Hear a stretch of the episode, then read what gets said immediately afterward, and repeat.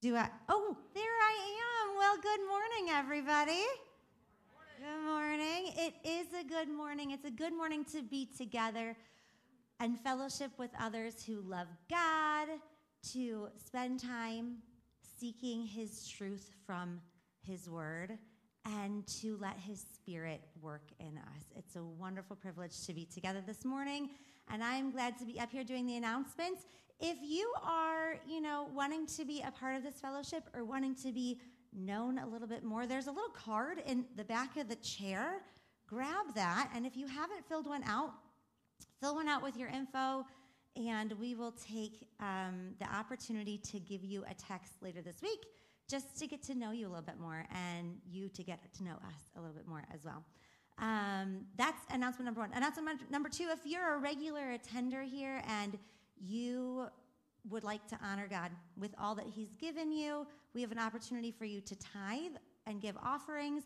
You can text, you can go online, or you can talk to one of the ushers on the way out. Opportunities for you to show God um, how thankful you are for all that He's blessed you with. That's my next announcement. Then the one after that, I have 10 people, 10 volunteers who gave up six evenings so, six evenings where they swapped out a regular night um, of, I don't know, dinner and TV or whatever to be a part of our children's intensives for the last six weeks.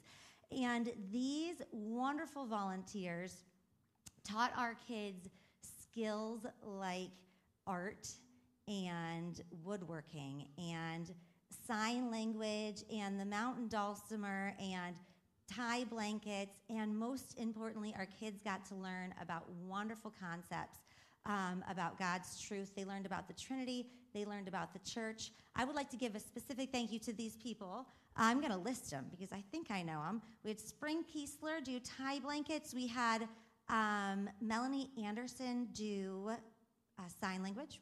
We had Dave Davis and John Ganley do these amazing whirligigs that are just were incredible. We had Sarah Anderson do drawing with our kids, and we had uh, the teachers. Glenn Ramba taught our first through third graders the most amazing foundation of what the church is for. We went through all the parts of the church service. It was incredible. And we had Tom and Joan Corey do our pre K and K class and taught them about God's love.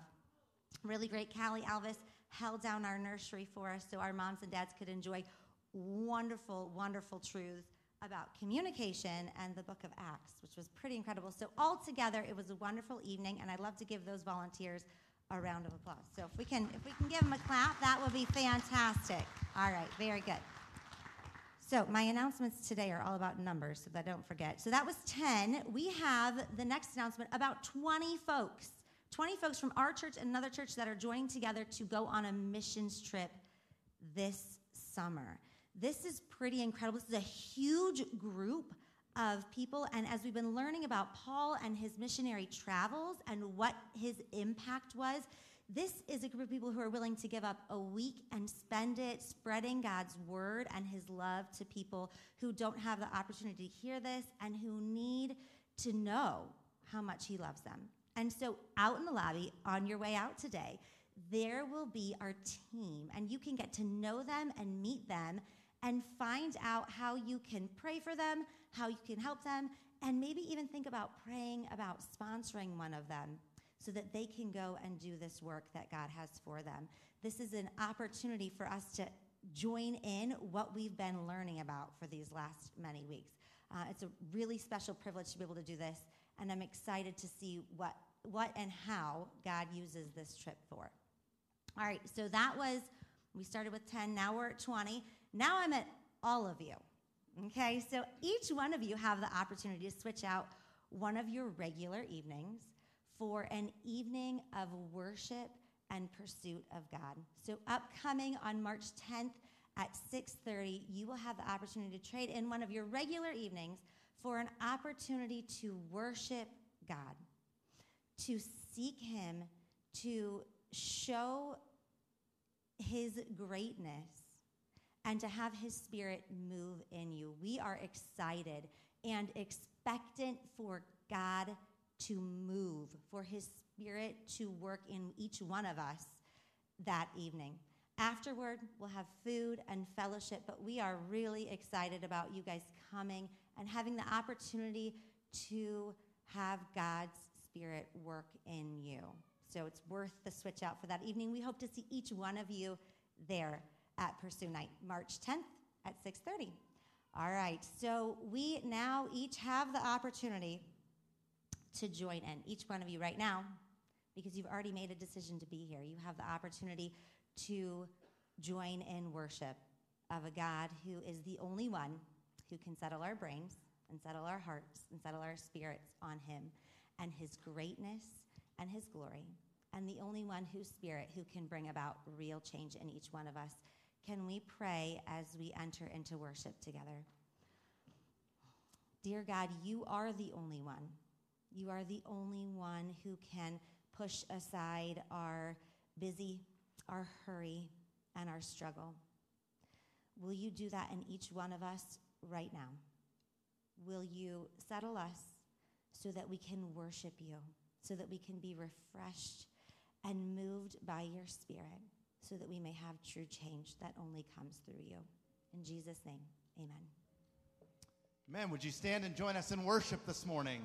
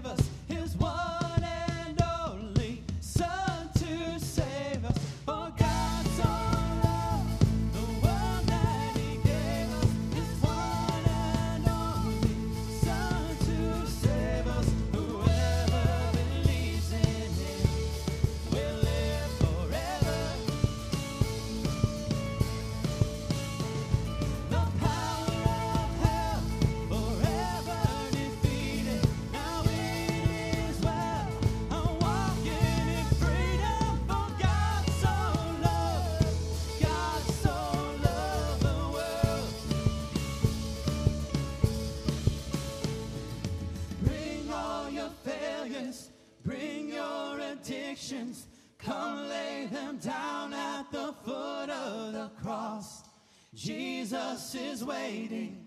God so loved the world.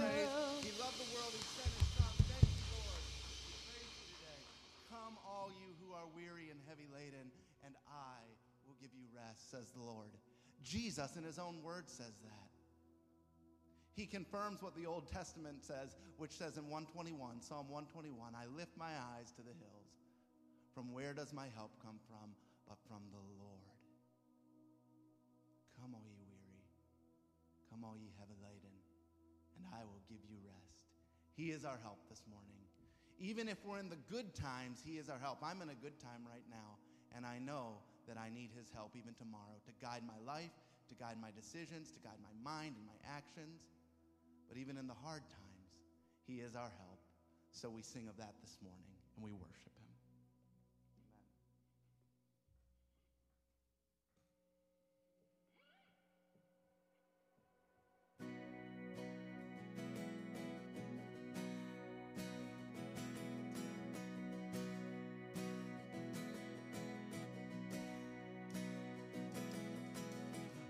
my soul forget not all his benefits,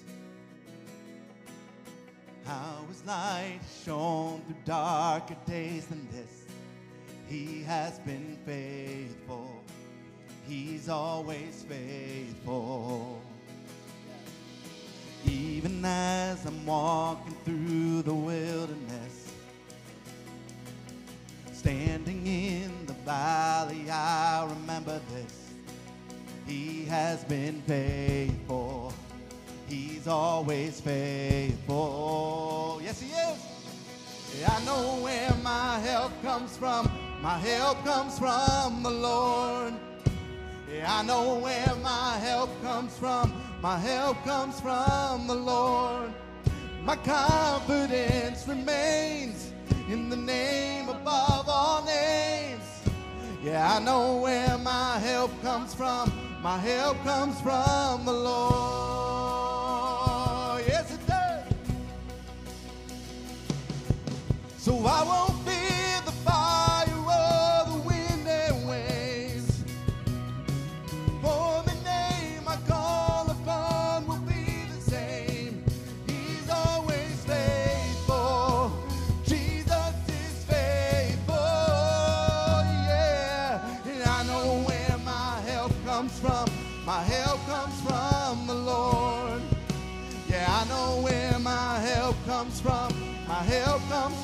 from the Lord.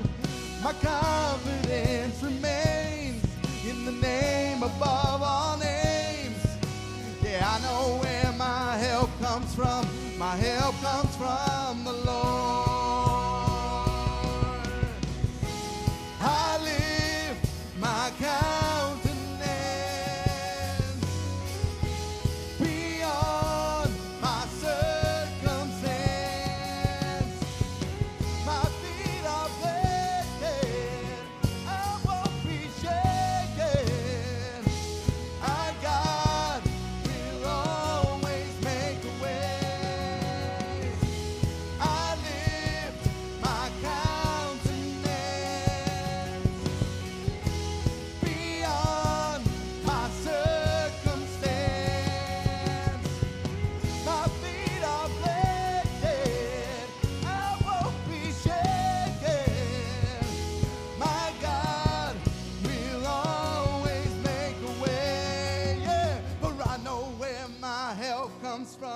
My help comes from the Lord. Yes, it does. And I know where my help comes from. My help comes from the Lord. For my confidence remains in the name above all names. Come on. Yeah, I know where my help comes from. My help comes from the Lord. Yeah. Yeah, I know where my help comes from. My help comes from the Lord. Yeah, I know where my help comes from. My help comes from the Lord. My confidence remains in the name above all names. Yeah, I know where my help comes from. My help comes from the Lord.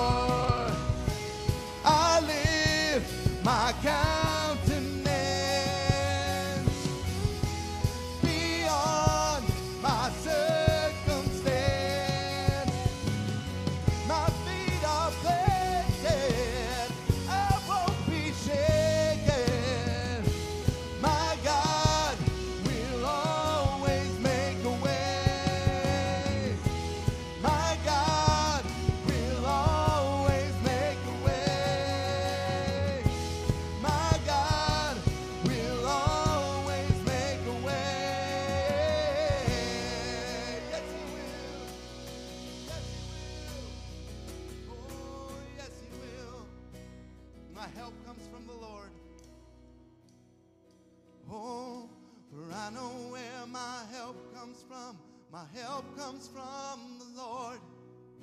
Yeah, I know where my help comes from. My help comes from the Lord. My confidence remains in the name above all names. I know where my help comes from.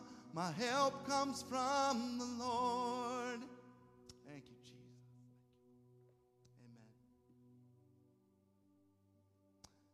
He helps us because He loves us. We are His children. He loves us.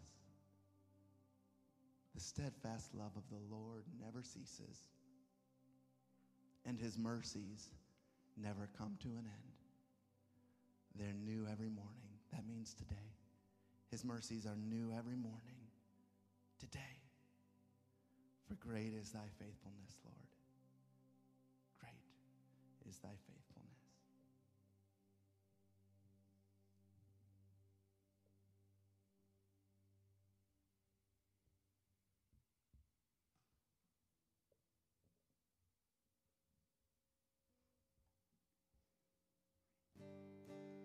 Praise the Lord. His mercy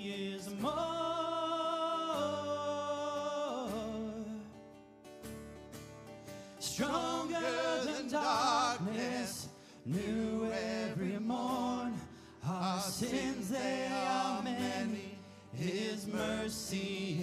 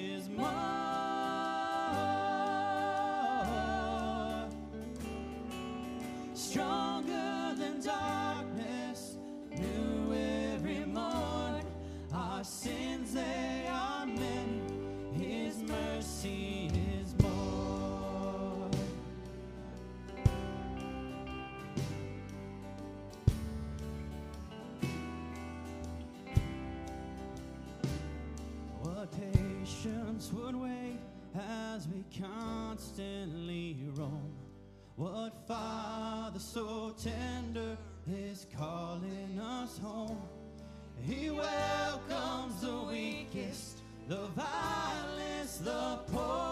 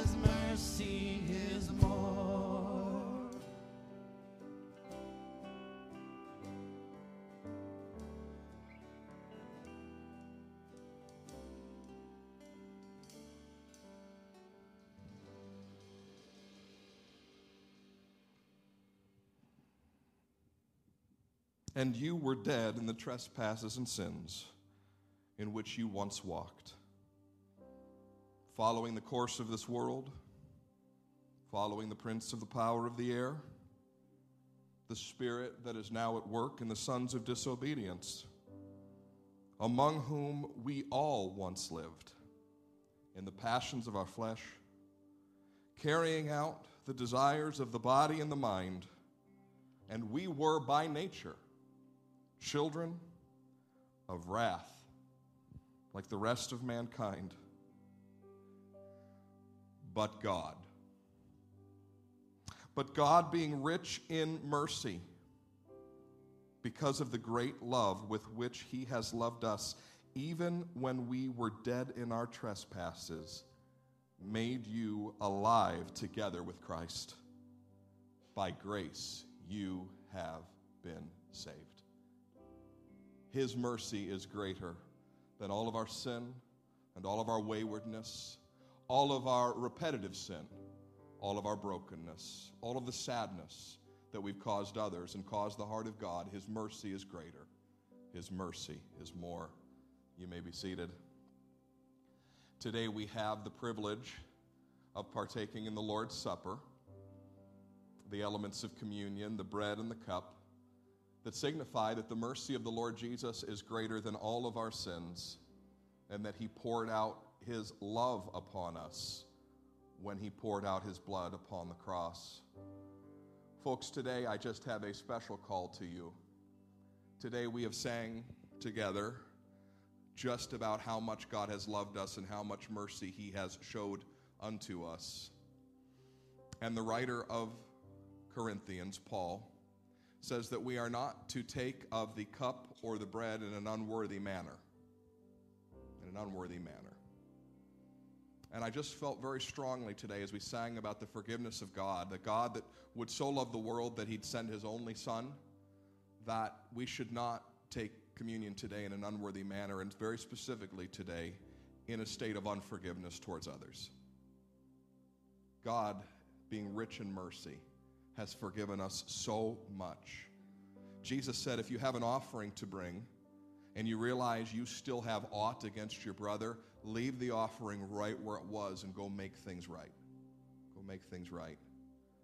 And in light of the Lord's great mercy and forgiveness upon us today, I just want to encourage you if there is any not rightness between you and someone else, any unforgiveness that is residing in your heart, you need to confess that today before you partake of the Lord's Supper because God's mercy is far too great for us to live in unforgiveness. I don't know who that word is for today, but I know it's for more than one. And I would pray today, as we always encourage you, as you take the elements to examine your heart, say, Lord, is there any wicked way in me? What separates you and I today? Where do I need your mercy? Which we would encourage you to do. Think specifically today, is there any unforgiveness in my heart? Because the Lord is forgiveness and has given that to me. I'm going to ask our servers to come at this time and prepare us for communion. Here at Victory Life, we engage in open communion. As long as you believe that the Lord Jesus has saved you from your sins by his work on the cross, we want you to partake with us.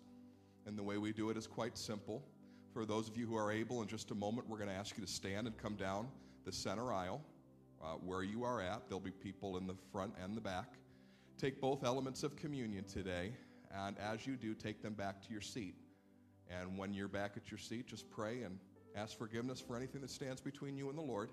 And then we'll pray together and partake of the elements together. And that's the simplicity in which we do communion. But I would remind us, uh, young to old, this is a time of sacredness, it's a time of reverence, And it's our goal to honor the Lord by remembering his sacrifice for us on the cross. So at this time, the servers are going to step out into the aisles and serve you. If you are not able to receive the elements, you are not physically able to come down the center aisle and return back around the sides, just raise a hand to shoulder height, please, and we will come and serve you and make sure you have the elements of communion as well. So at this time, you can stand and you can come and receive the elements.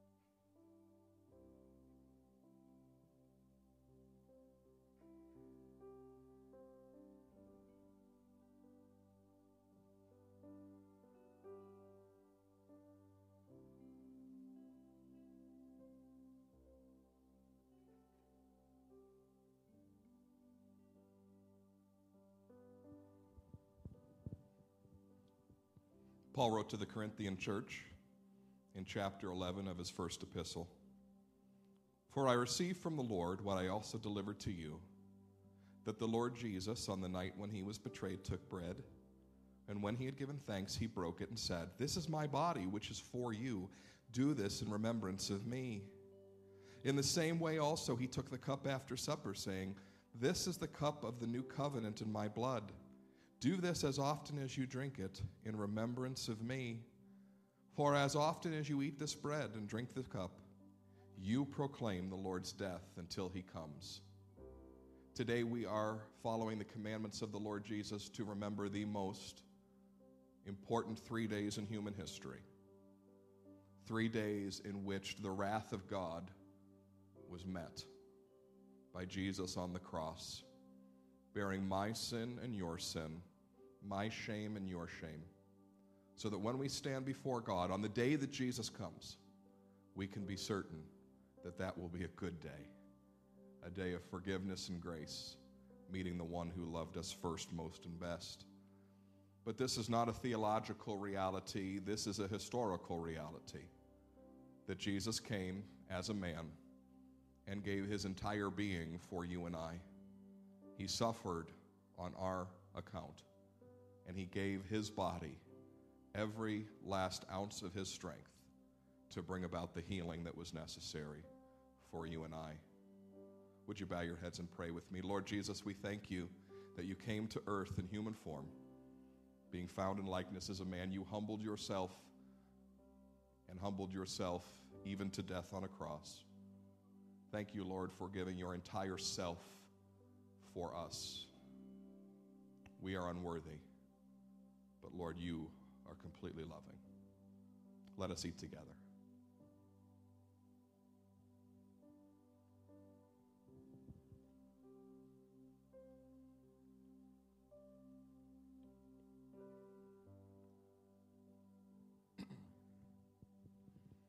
Lord Jesus, you said that this cup is a new covenant in your blood.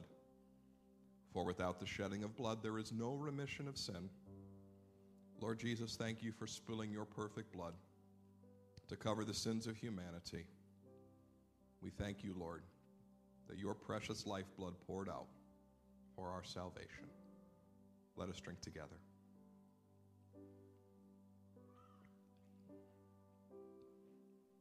Lord Jesus, we give you thanks and praise today, for you are our Savior, our hope of eternity. You are worthy of all adoration and praise we can give you. Lord, never let us outgrow the gospel. Never let it become old or stale in our hearts and minds. But as we recognize our great need of forgiveness, may we always recognize just how much grace has been lavished on us. We thank you for these things in Jesus' name. And all God's people said, Amen. Amen. Well, you have some cups in your hand today, and we don't want you to be encumbered with them the rest of the service. So, in the seat back in front of you, there's a little hole, and you can drop them right in there and uh, make sure that you don't have to hold on to those or spill the last little bits of juice uh, onto your seat. Young disciples, you may be dismissed at this time. You're going to go down the hall with our children's director, Jody, who did our announcements for us this morning. Pastor Otto's down the hall with folks who are considering making Victory Life their church home and growth track. Hope that if you've not yet done that, you'll consider that in the next iteration. But we here are going to be in the book of Acts this morning, and I'm going to invite you to turn to Acts chapter 18. We are moving further south in Greece with the Apostle Paul. The Apostle Paul is on his second missionary journey, and we've been in the middle of a series called Into the World Lessons of Light Shining from the Apostle Paul, the great evangelist, who we in our Bibles learn have taken, took four great missionary journeys, if you will, and won countless people to Christ, founded and established so many churches, including the church in Corinth that we're going to talk about today, and the church in Corinth that we just read a letter to them as we were talking about the Lord's Supper. A really important church, but not a church that was created in a vacuum. You know, I have to confess to you as I've gotten further and further into this series and we're looking at these lessons from the Apostle Paul's life, it can sort of come, sometimes come off as stale as we're reading the latter half of the book of Acts. And Paul went to such and such city, and Paul ministered in the synagogues. Paul won some people to Jesus. Paul was persecuted, Paul fled town. It kind of seems and it follows this general pattern, right? It, it, it can get a little bit redundant if we're not looking at the details of the story.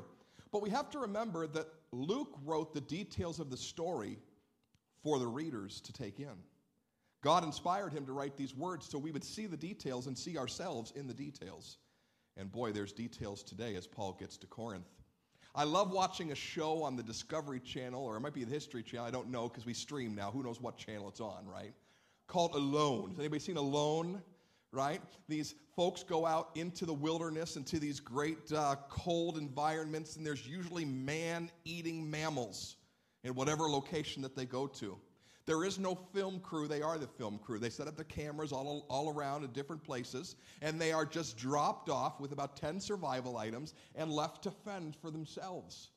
And depending on where they're at, there's cougars or grizzly bears or brown bears or, you know, mountain lions. And then, of course, there's a scarcity of food. But the, the worst part about it all is that they are, the name of the show, alone. You don't have anybody to bounce anything off of. Don't have anybody to tell you if you're going crazy.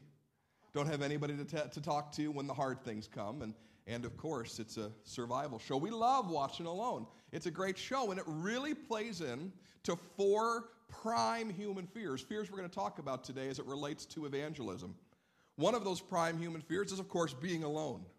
They have this little button they can press, a walkie talkie, because when it gets to be too much, they can go bleep, I'm tapping out. This is it for me. I, don't, I want to go home. I don't want to be here any longer, here on alone. And so they can press the tap out button. And usually, someone presses the tap out button in the first week, and all that needs to happen is they need to hear grunting from a grizzly bear outside of their shelter at night. and they're like tapping out, right? That's it. Fear of harm. Fear of harm coming to our physical person is a real and primal fear. We can't get rid of that fear, can we? We don't want, we don't want harm to come to us. I think about that every time my kids want to go to the jump park and they want me to jump with them. I'm like, I don't want physical harm to come upon me. I will run in straight lines, but I won't zigzag or have anything under my feet that bends. Not a good idea, right? They want me to jump, not going to jump. I don't want physical harm to come to me. Of course, there's also the, the name of the show, Alone. And eventually, as the show moves on, people do begin to lose track of themselves just a little bit. There's no one to talk to, no one to bounce things off of, no one to complain to. And so eventually they say, I can't do this anymore. I need to see my family. I need to see my loved ones. Bleep, I'm tapping out. Right? Right? So that's another reason. And of course, there, there, there's, the, there's the mental and emotional battle of I don't have enough. I'm living on not enough, and I don't know where my next bit of supply is coming from. I don't know how I'm going to take care of myself. And, and that's a battle because whether or not they're procuring food or not, there's always that question of, I don't know that I want to live like this going from meal to meal or going from provision to provision and bleep, bleep, I'm tapping out. But there's one more primal human fear that became interesting as the show moved into its later seasons. And you're like, why is he telling me all this? Uh, oh, look, we're getting there. We're getting there. I'm telling you this because there's one more fear that comes about. And it's maybe the fear that keeps us from evangelizing as we ought to. Eventually, the people on the show know the show is famous and they don't wish to be embarrassed. And so they'll say into these cameras that can't talk back, I know what you're saying right now. You're watching this and you're thinking that I'm doing things the wrong way. Uh, eventually, millions of people will be judging this move that I'm about to make, and I don't like that feeling. The show's brilliant. Not going to suggest that every one of you is going to enjoy it. What I, why I think it's brilliant is it's because it, it, it looks at the fears that we human beings have and it exacerbates them to the point to see can people overcome them? And as Paul goes into Corinth, by his own admission, he is full of fear, core fears that each one of us have that keep us oftentimes from shining our light. And I want to see how Paul overcame those things because Paul had to overcome a lot for us eventually to have 1st and 2nd Corinthians written in our Bible. And perhaps you need to overcome a lot of fear in order to begin your journey towards shining your light or continue your journey towards shining your light. All right, we're in Acts chapter 1, verse, I'm sorry, I'm sorry, Acts chapter 18, verse 1 and following, as Paul makes his way into Corinth. It says this After Paul left Athens and went to Corinth, he found a Jew named Aquila, a native of Pontus, recently come from Italy, and his wife Priscilla, because Claudius the emperor had commanded all the Jews to leave Rome. And he went to see them, And because he was one of the same trade, he stayed with them and he worked, for they were tent makers by trade. He reasoned in the synagogue every Sabbath and tried to persuade Jews and Greeks. When Silas, Silas and Timothy arrived from Macedonia, Paul was occupied with the word. We're going to come back to that. That's a strange word. Testifying to the Jews that Christ, the Christ, was Jesus. Now, they opposed him and they reviled him. So he shook out his garments and said to them, Your blood be on your own heads. I am innocent. From now on, I'm going to the Gentiles. So he left there and he went to a house of a man named Titius Justus, a worshiper of God. His house was next door to the synagogue. Crispus, the ruler of the synagogue, believed in the Lord, together with his entire household. And many of the Corinthians, hearing Paul, believed and were baptized. And the Lord said to Paul one night in a vision, Do not be afraid, but go on speaking and do not be silent, for I am with you and no one will attack you or harm you, for I have many in this city who are my people. And he stayed a year and six months teaching the word of God among them. Now, I, if you've been following along in the seven weeks of this series, you probably noticed that this particular story does not begin in the same place that the other stories begin. Normally, Paul gets to a city and we go to the synagogue immediately. But that's not what happens here in Corinth. And I'd like to make mention about that in just a moment. Corinth was a great city, a massive city founded by the Romans to be a port city on the trade routes between Rome and Asia. It was a rich city. It was a city that had based its architecture on the very nature of Rome. They were proud Romans, they were rich Roman citizens. This was as metropolitan a city as Paul was ever going to enter. This is a big city, this is a big time city with big time events taking place in it. Athens, by the time that Paul reached there, that we talked about last week, was kind of a backwater. It wasn't nearly as important in the stage of human, at this stage in human history as Corinth was. Corinth was the capital of this part of Greece. It was a major major place. Paul, when he writes back to the Corinthians in 1 Corinthians chapter 2 verse 3, says to them, "I came to you in weakness and in fear and with much trembling." Did you know the apostle Paul was subject to fear? We sometimes don't think about this with the heroes of scripture, do we? But Jesus himself was subject to fear. Remember what we're going to be thinking about on Good Friday, weeks from now. Jesus was in the garden fearing his own death, sweat pouring off him as drops of blood, saying, Father, could this cup pass from me? These are real people with real emotions. Paul goes back to say, I came to you in weakness and in fear and in trembling. Some of you have been on a missions trip and you get to day three or four of the missions trip, and perhaps the culture shock just hits you like a great big smack in the face. You're like, oh my goodness, I'm not around my people eating my food in things that are comfortable to me, and I'm just overwhelmed. Well, Paul was not Greek. Paul hadn't been there to our knowledge before. Paul wouldn't have looked like them. His accent wouldn't have been the same. He would have been exposed to customs that were different from every other place that he had been to this point. We have to remember this is real stuff here that the apostle Paul was dealing with and let me be just just go one step further in terms of normal human fears. Paul was alone. For the second time in as many stops, Paul didn't have anyone with him. He knows that the call of God is on his life.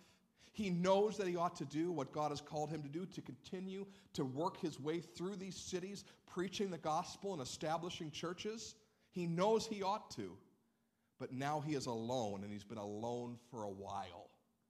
It's not like he's going from Berea to Athens, as we talked about last week, and it's just been a short time, and he's invigorated because he sees all the idols. Now it's getting tougher because he's further and further from his ministry associates. And there's one more human element that seems to be brought to our attention by the or by I shouldn't say the apostle Luke, by the writer Luke. Paul's out of money. He's out of money. He, he is not able to support himself. So we begin with these first four verses about how Paul needed to seek out provision. And it just so happens when he gets to Corinth, he hears somehow through the grapevine that because Claudius had expelled the Jews from Rome, that there happens to be Jews living there that are of the same trade that he is. Jewish rabbis were trained in a trade so that they could support themselves if need be, and Paul is going to need to support himself when he gets to Corinth. He's out of money.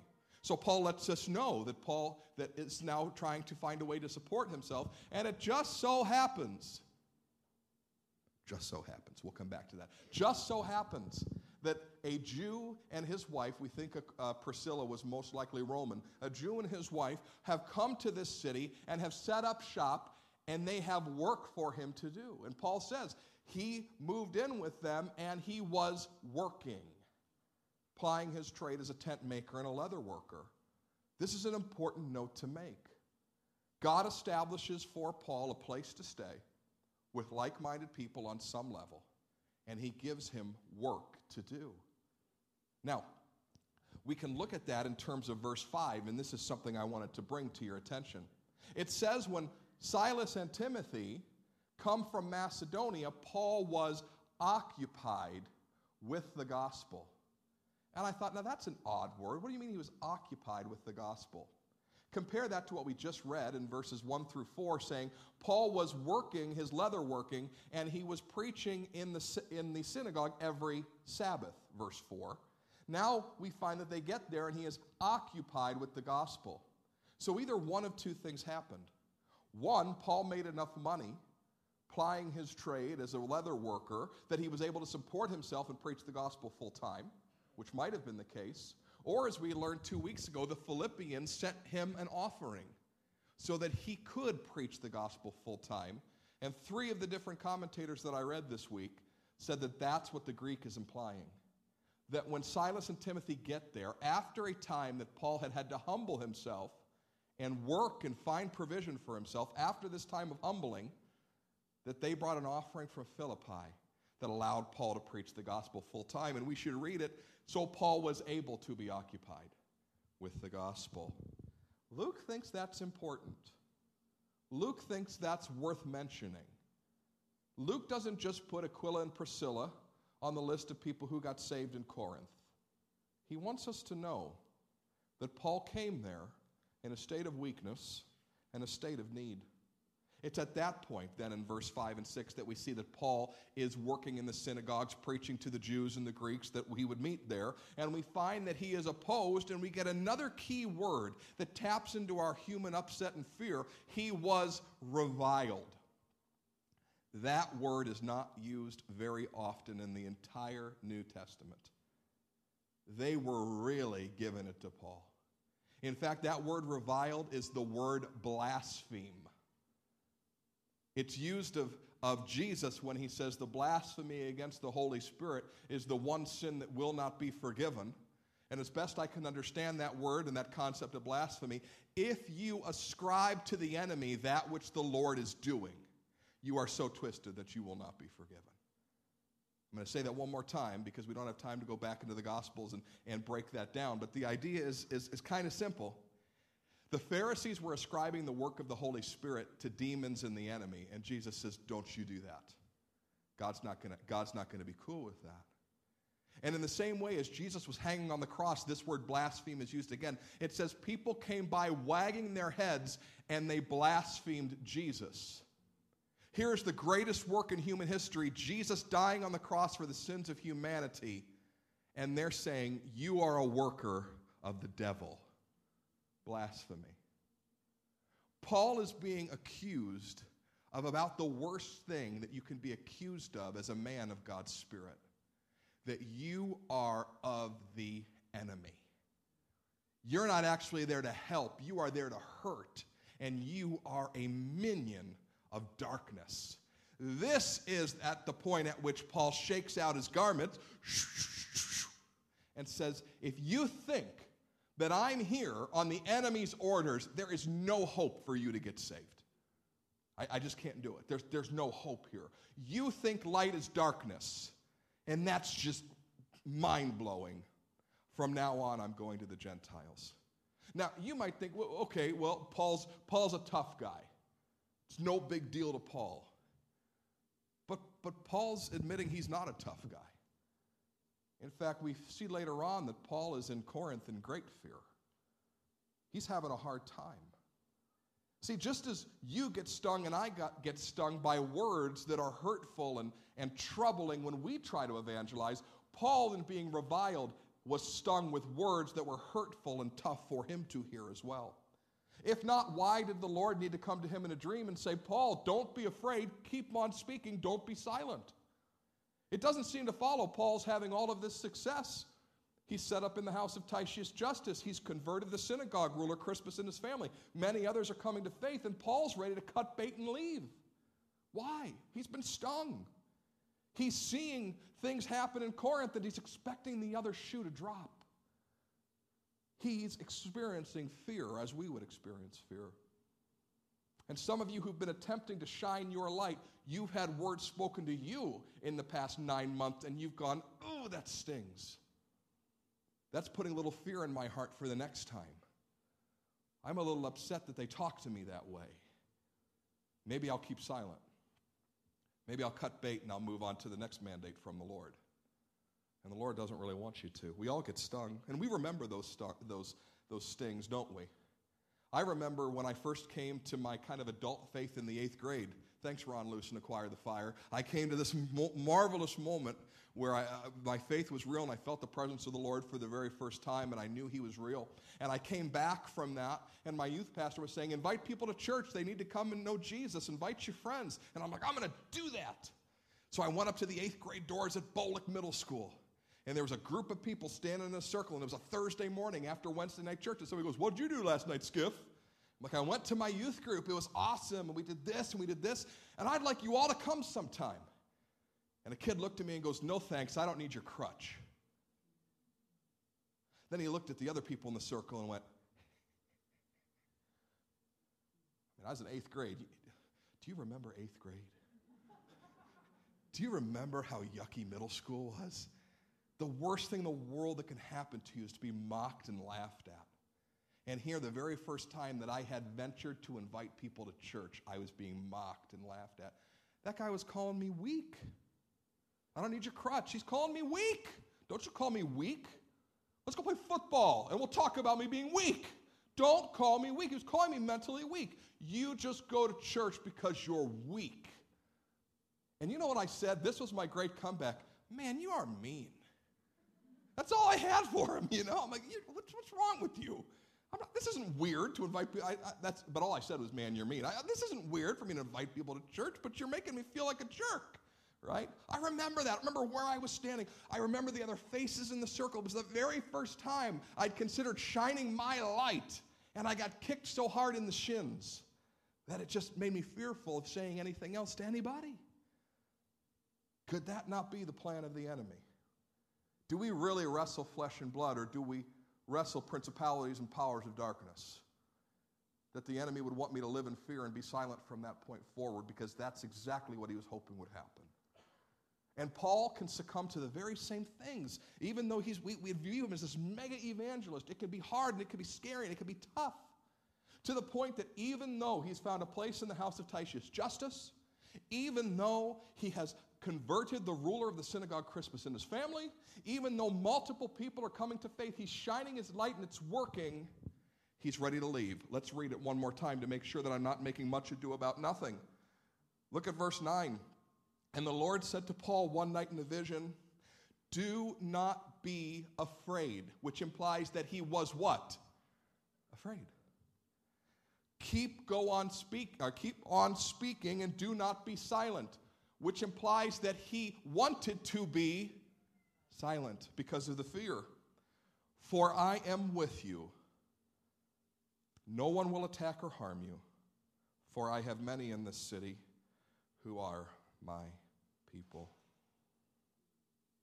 God needed to supply a way for Paul to remain in Corinth that overcame Paul's fear and concern. You know, we have this thing that we talk about nowadays. We call it significant emotional events, right? Significant emotional events. If you, if you, if you get hit too many times, you start cowering and covering. And the Apostle Paul, at this point in his ministry, he'd got hit a bunch. Not only had he experienced hardships, I mean, we talked about him traveling over a thousand miles on foot through rugged terrain. But by this point in his ministry, Paul had been stoned and lived, or who revived, depending on how you read it. Paul had been beaten. Paul had been put in the stocks.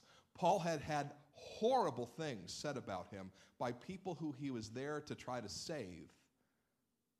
Of course, Paul is in this city that is not his own, this Greek Roman metropolis, for an Asian man who is recognizing that maybe the shoe will drop here too. Maybe I shouldn't, let's use some fishing terms, stick and stay and make it pay. Maybe I should cut bait and head to the next city. And the Lord says, Paul, I've got you. And I don't know where you are with shining your light. I don't know if that core fear of embarrassment is keeping you from doing anything at all. I don't want to be embarrassed in my workplace. I don't want to be embarrassed in my school. I don't want to be embarrassed in my neighborhood. I don't know if that core fear is the fear that keeps you from doing anything to promote and talk about Jesus and his gospel and his church. I don't know. I don't know if where you're at with shining your light, if the issue is, is that you've been stung too many times. Too many people keep saying hard and harsh things to you every time you open your mouth on account of Christ. And so you're thinking, well, maybe this isn't my place anymore. Maybe this isn't my ministry anymore. Maybe I shouldn't say anything anymore. That was a bit too embarrassing. That was a bit too hurtful. That was a little bit too much for me. Maybe I should wait for the next great evangelism outreach at my church and I'll get involved in that. But as far as shining my light in my neighborhood or my workplace or, or, or in, among my family, I, it's too hurtful, it's too tough, it's too mean, it's too, I, I don't want to get stung anymore, so you're pulling back. You're pulling back. Or maybe you're just in a place where God's given you a great big vision and He's given you something that He really wants you to do, and you're saying the three great American things I don't have time, and I'm not talented enough, and I don't have the money, so I can't do what God's calling me to do. You know, when Paul's talking about coming to them in weakness and trembling and fear, he realizes that the rhetorical devices that would win an Asian audience were not going to win a Greek audience. Chapter 2 is all about I, I knew nothing among you except Jesus and Him crucified because I knew that I couldn't talk to you in ways that you would receive the way the folks over in Pisidian Antioch and over on the other side of the pond did. I had to be different here. I didn't use those same devices with you. He came in weakness and fear and trembling because he had come from places that had been harsh and hard and mean towards him. And when he got there, people were saying, You are of the devil. You are here for no good purpose. A man who had traveled a thousand miles by foot to be there, a man who had suffered hardships that we and calamities that we could never understand in our American Christianity, and they're saying, You're of the devil. It's astounding, yet he stays. Why? Because the Lord doesn't just supply his needs of Aquila and Priscilla and, and, and, money to begin the mission in Corinth, but the Lord goes over and above and supplies his need so that he can preach the gospel full time in Corinth. And when he's ready to leave, because his human emotions are coming upon him in waves, the Lord comes to him in a vision so strongly that in many of our Bibles it's in the red letters. Jesus came to him so strongly. The red letters are the quotes of Jesus, by the way, if you're new to this whole thing. So strongly, that's the red letters and says, Do not be afraid. And what's his, what does he say to Paul? This is the reason not to be afraid. The second thing he says is, You're not alone. You're not alone. You're not alone. I, I, can you just look to your right and to your left and behind you for just a moment? Can, audience participation. Many of them happen to be other Christians. They go to your church. You just took the Lord's Supper with them, theoretically, a communal meal. You're not alone. For some of you who are living in fear because you're trying to shine your light today, why are you believing that you're alone? Why are you believing that God's not going to supply the ministry partners that you need to do the things that He's called you to do? Why? You're not alone. You're not alone. You're not alone. Paul needs to hear from the Lord, You're not alone. There are many for me uh, that are mine in this city. No one's going to harm you. Do you know who Paul writes 1 Corinthians with? Do you know, did, you, did you ever look at that? You're like, no, this is Bible nerd stuff. Oh, yeah, it's Bible nerd stuff. It says, Paul wrote back to the Corinthians with a man named Sosthenes. Say that five times fast. Sosthenes. A little later on in this very same chapter, the persecution does come. Paul is brought before the Roman tribunal. And instead of Paul taking a beating, Sosthenes takes one for him. God knew that, that Paul couldn't take one more right at that moment. He knew it. He knew it. And God put somebody in that city who would take the beating for Paul. Read the story. Tell me I'm making too much of it. They brought Paul before the tribunal, but Sosthenes is the one who took the punishment for Paul. And when he writes back to Corinth years later, who's his ministry partner that he writes back with?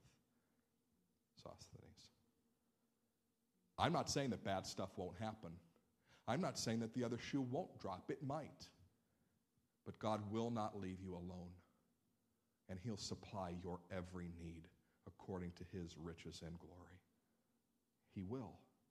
If you're following Him and you're called by Him. What's the one other thing that God gives Paul? The most important thing I am with you. I am with you. So I went to my Bible and I thought, I want to see all the times that the Lord says, I am with you in the New Testament. It's got to be dozens, right? Dozens, dozens of times that the Lord says, I am with you. It's not. It's right here when Paul's ready to leave Corinth. And it's right there in Matthew chapter 28 when he tells his disciples to go out and win the world for him. I will be with you even until the end of the age.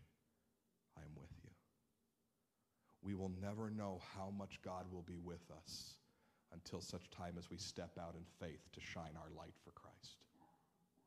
That's when you know how much God is with you. That's when you know He wants to come in and give you visions and dreams and words to keep you doing that which He has called you to do. So, who among you has taken a step back today? Who among you has been, has been kept from taking that step forward because of these human fears that we have? of embarrassment, the human fears that we have. I don't I won't have enough money, I won't have enough time. I'll get stung again. Bad things will happen.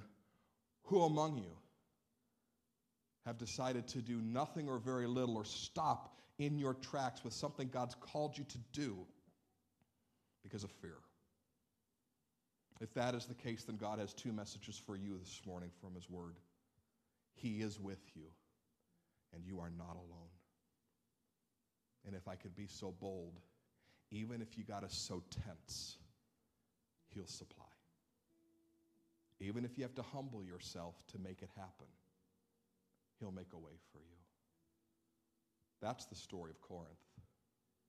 Or, or, or we can read it. Paul went to another city, did some more things, got persecuted, and left. Or, or we can see what God meant us to see, which is even in spite of fear, my God will supply all of my needs and your needs according to his riches in glory. Would you bow your head and pray with me, please?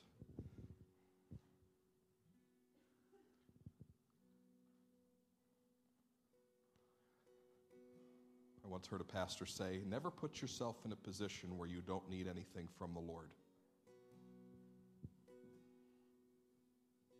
But our fear does that, doesn't it? We try to put ourselves in a position where we don't need anything from Him. But what if today the Lord is speaking to some of us, put yourself in position to need from me? Let your faith be bigger than your fear. Because ultimately, you are not of the enemy, you are of Christ. And the world needs Jesus. And therefore, you step out in faith, and I'll meet your needs the physical needs, the emotional needs, the need for time and space, the need for help when your mind assails you. But most importantly, I'll meet you with my presence to guide you and to keep you. If the Lord has spoken to you about a fear today that's keeping you from stepping out with Him, I would invite you in this moment to ask His Holy Spirit to deliver you. Holy Spirit, deliver me from my fears because I want to shine my light for Jesus.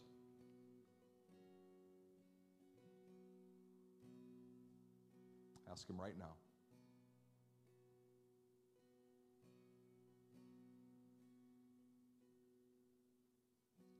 For I am slow of speech and slow of tongue. Lord, deliver me. I do not have the time. Lord, deliver me. I'll get hurt again. Lord, deliver me. The money won't come. Lord, deliver me. I don't want to do this alone. Lord, deliver me.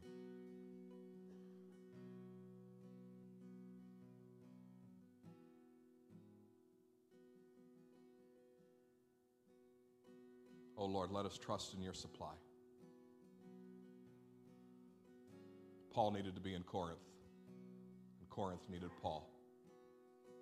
So supply for us, Lord, because we need to be where we're at, and where we're at needs us. Pray these things in Jesus' name. And all God's people said, Amen. Let's stand and make that our benediction song. I know where my help comes from. Yeah, I know where my help comes from. My help comes from the Lord. Yeah, I know where my help comes from. My help comes from the Lord. My confidence remains in the name above all names. Yeah, I know where my help comes from. My help comes from the Lord. Oh, my soul. So, oh, my soul, forget not all his benefits, how his light has shone, how his light has shone through darker days than this. He has been faithful, he has been faithful, even. Even as I'm walking through the wilderness, Standing in the valley, I'll remember this. He has been faithful. He's always faithful. I know. Yeah, I know where my help comes from. My help comes from the Lord. And I know where my help comes from. My help comes from the Lord. And my confidence remains in the name above all names. And I know where my help comes from. My help comes from the Lord.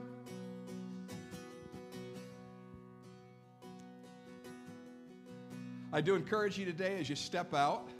There are some folks here in the church who have said, Lord, I'm going to trust you. I believe that you'll have the money and you gave me the time and you're going to give me the strength to go on to the mission field. We have information about our missions team that's heading out this summer. We'd love for you to begin to pray over them right away and take one of those handouts. And if the Lord is speaking to you and saying, stick and stay and make it pay, and you need some help, we want to be a resource to you. Let us know. Send us an email. Catch us after service sometime. We'll talk to you. And if the Lord's spoken something into your heart to shine your light, come and tell us. We want to come alongside you. Make sure you're fully equipped for the Lord that God or the work that the Lord's called you to do. God bless you. I know where my help comes from. My help comes from the Lord. And I know where my help comes from. My help comes from the Lord. And my confidence remains in the name above all names. I know where my help comes from. My help comes from the Lord, yes. And I know where my help comes from. My help comes from the Lord, and my confidence remains in the name above all names. And I know where my help comes from. My help comes from the Lord.